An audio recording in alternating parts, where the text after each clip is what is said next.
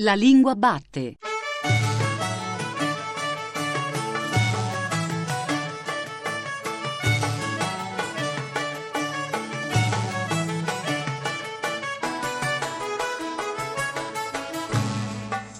Buon pomeriggio, buon pomeriggio da Giuseppe Antonelli e benvenuti, benvenute ancora una volta all'ascolto della Lingua Batte, il programma di Radio 3 Tutto dedicato alla lingua italiana e oggi in particolare a un italiano che potremmo definire visto dal basso.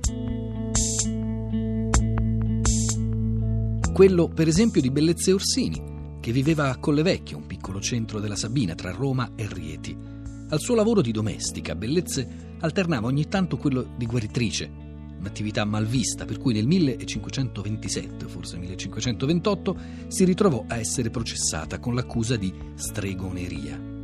Stremata dalle torture, finì per scrivere una confessione autografa in cui, sperando ovviamente nel perdono, riconosceva tutte le colpe assurde che le erano state attribuite. Io aio cumenzato a sciogliere l'usacco, esordiva, a votare il sacco, a confessare tutto, de che semo vetate dalle nostre patrone e non lo possiamo dire se non a chi imparamo, e non possiamo rivelarlo se non a quelle a cui insegniamo, sottinteso l'arte della stregoneria, ma non servì a niente.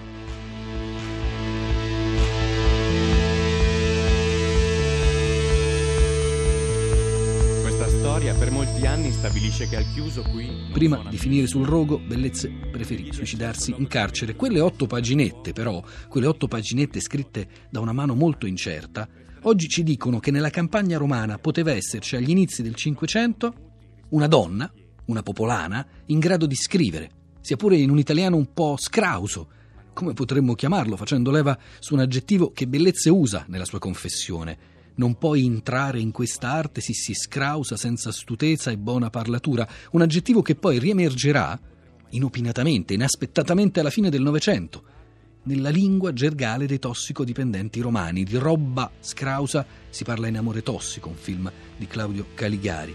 Un po' come il segnale di una sotterranea, carsica, nascosta continuità nella lingua degli emarginati.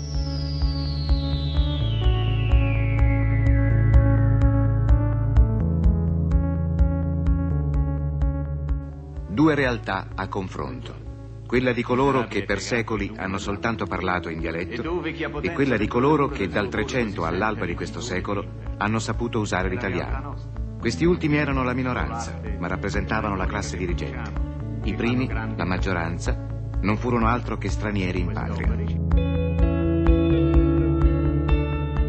Enrico Testa insegna storia della lingua italiana all'Università di Genova. Poeta, pubblicato per Enaudi diverse raccolte, l'ultima è Ablativo del 2013, e saggista, saggista che ha indagato vari aspetti della lingua letteraria italiana in studi come Simulazione di parlato del 91, lo stile semplice del 97 per interposta persona, lingua e poesia del secondo Novecento, nel 1999. È uscito da poco, sempre per i tipi di Enaudi, il suo L'italiano nascosto, una storia linguistica e culturale. Testa Italiano nascosto o anche con una definizione presa a prestito dall'Andolfi italiano pidocchiale, italiano semplice, italiano popolare. Sono molte le etichette che lei usa nel suo libro per descrivere quale tipo o quali tipi di italiano. L'oggetto diciamo, del, del, libro è un italiano che privo di, di scopi estetici ha attraversato i secoli dal Cinquecento al Novecento, mm, obbedendo ad un obiettivo, cioè quello di rispondere, eh, per usare le parole del Foscolo nelle epoche della lingua italiana, ai, ai bisogni primari dell'uomo, cioè quello di capire, di farsi capire e di soddisfare alcune elementari esigenze pratiche. È una lingua mh, mm, certamente rozza, contaminata da influssi locali, appunto pidocchiale come la definiva Landolfi, però sostanzialmente comune è necessaria la comunicazione tra persone di regioni diverse e di diverse provenienze so- sociali e culturali sono esistiti nel corso dei secoli dei bisogni comunicativi di cui forse non si è tenuto conto nella ricostruzione storico-linguistica. Cioè, ad esempio, credo che sia particolarmente interessante il caso di coloro che dalla, dall'alto si rivolgevano verso il basso, no? cioè, ad esempio le autorità, soprattutto le autorità religiose, per farsi capire, eh, per trasmettere contenuti, ammaestramenti dottrinali e anche per motivi di controllo sociale, che lingua usavano per rivolgersi ai ai, semplici. Non so, pensa ad esempio agli schemi delle prediche destinate alle missioni da, da Alfonso Maria de Liguori. Ecco, all'incrocio di questi diversi bisogni comunicativi emerge in sintesi una lingua di mezzo, dove di mezzo forse va usato proprio in tutte le sue accezioni, che segue, si innesta in un filone di studi particolarmente ricco negli ultimi anni, penso a Francesco Bruni, a Sandro Bianconi, ancora prima a Francesco Sabattini, a Giovanni Nencioni, che per così dire arricchisce e complica la canonica interpretazione della nostra lingua, cioè quella interpretazione che vedeva sostanzialmente due poli.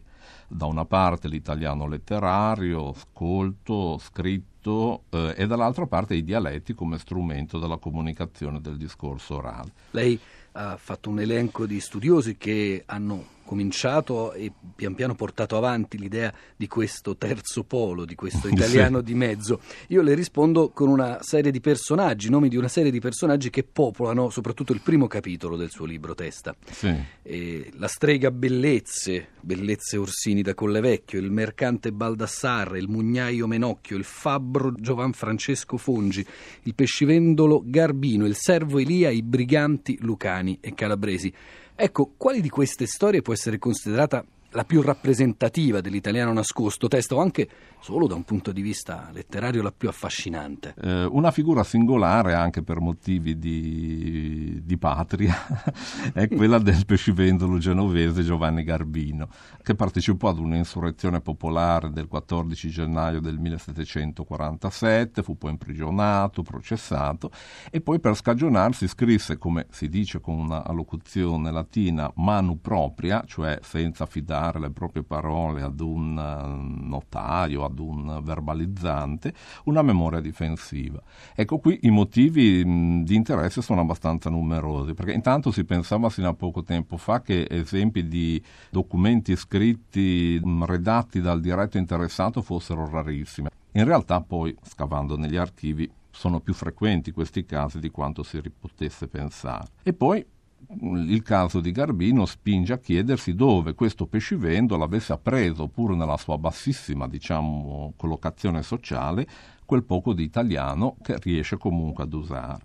E in terzo luogo il testo poi non è in dialetto, ma è un italiano che rimane comprensibile, appunto, anche oggi, eh, comune, cioè per quanto magari caotico, scorretto, eccetera per la curiosità degli ascoltatori, la memoria difensiva di Garbino non servì a nulla perché poi Garbino fu impiccato. Fino a che punto l'italiano di questi personaggi può essere considerato simile o paragonabile all'italiano pure informale, pure quotidiano, pure familiare, però dei letterati, delle persone davvero acculturate che intrattenevano un rapporto professionale o comunque quotidiano con la lingua italiana ufficiale. Ma ecco, mm, l'italiano cosiddetto nascosto credo che presenti un punto di significativa tangenza di contatto con quello usato soprattutto in lettere di basso argomento economico o per questioncelle familiari eh, con i letterati se li cogliamo diciamo nel loro retroscena, cioè quando si mettono in casa in pantofole ad amministrare i loro beni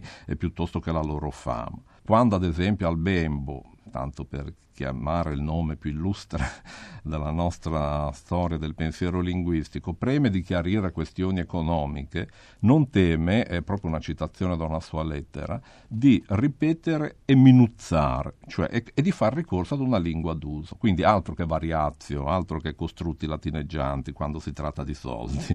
E quando il Castiglione un altro principe del eh, classicismo rinascimentale, scrive al suo fattore eh, Cristoforo Tirabosco, non esita, per farsi ben capire, ad entrare in sintonia con questo suo interlocutore, che è rozzo, dialettofono, in certe lettere alla madre viene preso in giro per la sua pronuncia dialettale. Insomma, mh, mm, anche dalla sponda dei letterati, quando mh, mm, dimettono vesti illustri e togati e quando interagiscono con persone umili, emerge una specie di piattaforma linguistica comune, un terreno d'incontro verbale eh, che fa riflettere e che fa uh, pensare a, ad un'altra possibile interpretazione della storia della nostra lingua. L'ultimo capitolo del suo libro testa si intitola L'italiano d'oltremare. Di che cosa si tratta? È una definizione che riguarda un fatto che soprattutto fra il XVI eh, e il XVIII secolo l'italiano ebbe una grande fortuna nel bacino mediterraneo, cioè veniva usato in poche parole come lingua intermediaria, cioè come strumento di comunicazione per rapporti politici e commerciali fra orientali ed occidentali, cioè quella che si chiama una lingua veicolare mm, che permetteva un contatto tra, ad esempio, italiani e arabofoni, e, ma anche tra parlanti arabo e eh, figure di altri paesi europei. C'è un livello alto che è quello delle, dei grandi trattati tra potenze, soprattutto Russia e, e, Turchia, e poi invece c'è un livello più basso, cioè quello delle province dell'impero ottomano, dove eh, viene utilizzata una lingua italiana per affrontare argomenti diversi tra diverse eh, entità, mm, anche di tipo, di tipo nazionale, e per scopi che possono essere politici, commerciali, ma anche una pura e semplice richiesta di liberazione di schiavi o, o di prigionieri. Dal punto mm, di vista diciamo, del mio libro è interessante il fatto che i fenomeni diciamo, non canonici, non letterari, di questi documenti siano in larga parte gli stessi che sono rinvenibili nei testi comunicativi, cioè in quello che appunto è stato chiamato italiano pidocchiale. Ecco, i fenomeni sono gli stessi e alcuni di questi fenomeni sono gli stessi anche oggi. Uh-huh. Si sente spesso parlare Enrico Testa di italiano popolare, anche a proposito dell'italiano scritto male da persone colte, qualcosa che colpisce molto l'immaginario giornalistico dei nostri tempi. Sì, che so sì. io, le tesi degli studenti universitari, le pagine web di aziende e professionisti, i messaggi su Twitter di politici e di VIP. Ma c'è davvero una continuità tra questo italiano sbagliato, chiamiamolo, e quell'italiano popolare, un mediano che lei ha studiato nel corso dei secoli? Ho un'impressione, cioè un'impressione che al di là di una continuità ovvia, mh, mm, si sia verificato un salto, mh, mm, un salto per tante ragioni storiche, culturali, antropologiche, tra l'italiano appunto pidocchiale del passato e l'italiano scritto male di oggi. L'italiano nascosto, pidocchiale, dei secoli scorsi era in quelle condizioni, pensiamoci un attimo, analfabetismo diffuso, mancanza di scolarizzazione di massa, assenza di strutture unitarie sia dal punto di vista amministrativo che politico, strutture non democratiche.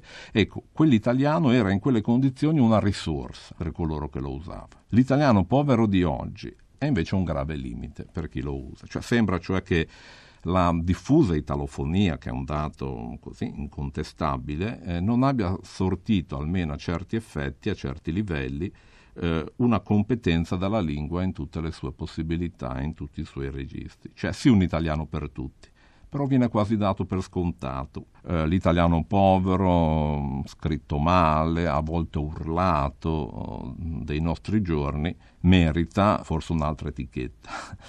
Io lo chiamerei quello di oggi un italiano pitocchesco, usando il termine nella sua accezione antica, cioè non tanto di avaro, ma di mendicante. È un po' come andare a fare la spesa dopo aver dimenticato a casa il portafoglio della tradizione. Però in questo io mi rendo conto che parlo più da poeta che da storico della lingua e questa è una grave colpa di cui chiedo scusa a lei e a tutti.